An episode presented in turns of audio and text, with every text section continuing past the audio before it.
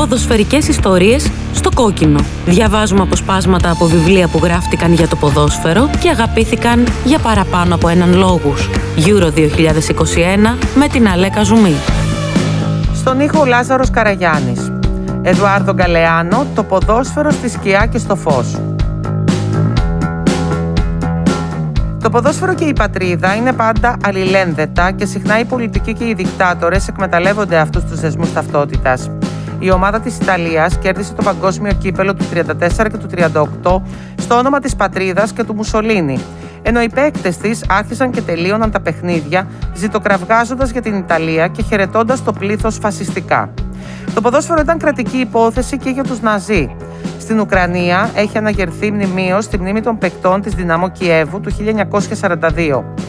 Κατά τη διάρκεια της γερμανικής κατοχής έκαναν την τρέλα να νικήσουν την ομάδα του Χίτλερ στην έδρα τους.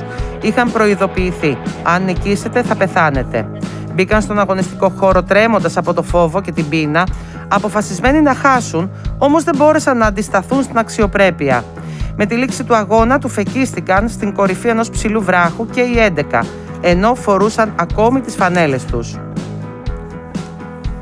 Ποδόσφαιρο και πατρίδα, ποδόσφαιρο και λαός.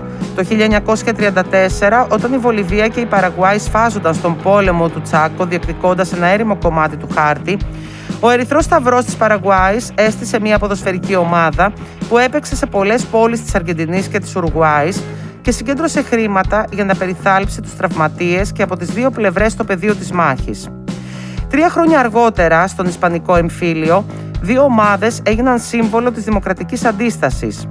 Ενώ ο στρατηγός Φράνκο, με τη βοήθεια του Χίτλερ και του Μουσολίνη, βομβάρδιζε την Ισπανική Δημοκρατία, μια βασκική ομάδα περιφέρονταν ανά την Ευρώπη, δίνοντας αγώνες και αντίστοιχα η Μπαρσελόνα περιόδευε σε Ηνωμένες Πολιτείες και Μεξικό. Η βασκική κυβέρνηση είχε στείλει την ομάδα Σουσκάντι στη Γαλλία και σε άλλες χώρες με αποστολή την προπαγάνδα και τη συγκέντρωση χρημάτων για την άμυνά της. Ταυτόχρονα η Μπαρσελόνα έφευγε για την Αμερική. Ήταν στα 1937 και ο πρόεδρος της ομάδας είχε ήδη πέσει νεκρός από τις σφαίρες των φρακιστών. Και οι δύο ομάδες ενσάρκωναν στα ποδοσφαιρικά γήπεδα αλλά και έξω από αυτά την απειλούμενη δημοκρατία. Μόνο τέσσερις Καταλανοί παίκτες επέστρεψαν στην Ισπανία κατά τη διάρκεια του πολέμου. Από τους Βάσκους μόνο ένας. Όταν νικήθηκε η δημοκρατία, η FIFA χαρακτήρισε τους εξόριστους παίκτες αντάρτες, απειλώντας τους με οριστικό αποκλεισμό, όμως ορισμένοι κατάφεραν να ενταχθούν στο λατινοαμερικάνικο ποδόσφαιρο.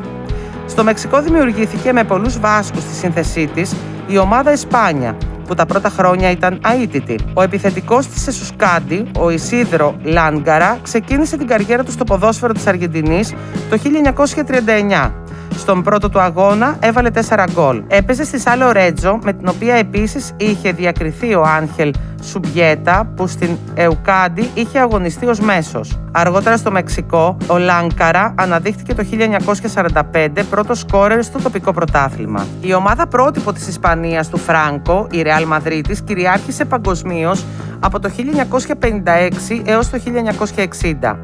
Η εκπληκτική αυτή ομάδα κέρδισε στη σειρά τέσσερα πρωταθλήματα Ισπανίας, πέντε κύπελα Ευρώπης και ένα διυπηρωτικό. Η Real Madrid πήγαινε παντού και άφηνε τους πάντες με το στόμα ανοιχτό. Η δικτατορία του Φράγκο είχε βρει μια απαράμιλη περιοδεύουσα πρεσβεία. Τα γκολ που αναμετάδιδε το ραδιόφωνο ήταν πιο αποτελεσματικά νικητήρια εμβατήρια από τον φρακικό ύμνο. Το 1959 ο Χωσέ Σολής, ένας από τους ηγέτες του καθεστώτος, εκφώνησε ευχαριστήριο λόγο προς τους παίκτες γιατί ο κόσμος που πρώτα μας μισούσε τώρα μας κατανοεί εξαιτίας σας. Όπως ακριβώς ο Ελσίντ, η Ρεάλ Μαδρίτης ήταν επιτομή όλων των αρετών της φυλής, αν και η ομάδα της έμοιαζε περισσότερο με τη λεγεώνα των ξένων. Σε αυτή πρωτοστατούσαν ένας Γάλλος, ο Κοπά, δύο Αργεντινοί, ο Ντιστέφανο και ο Ριάλ, ο Ουρουγουανός Ανταμπαρία και ο Ούγκρος Πούσκας.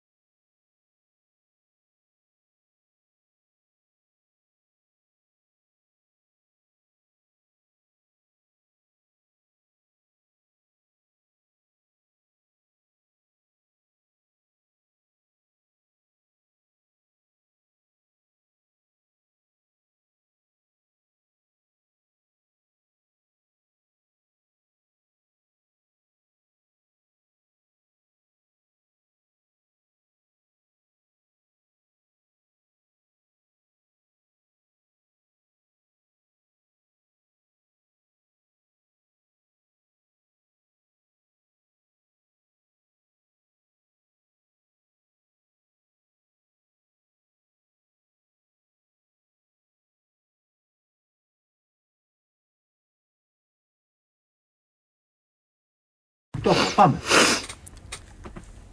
Ποδοσφαιρικές ιστορίες στο κόκκινο. Διαβάζουμε αποσπάσματα από βιβλία που γράφτηκαν για το ποδόσφαιρο και αγαπήθηκαν για παραπάνω από έναν λόγους. Euro 2021 με την Αλέκα Ζουμί.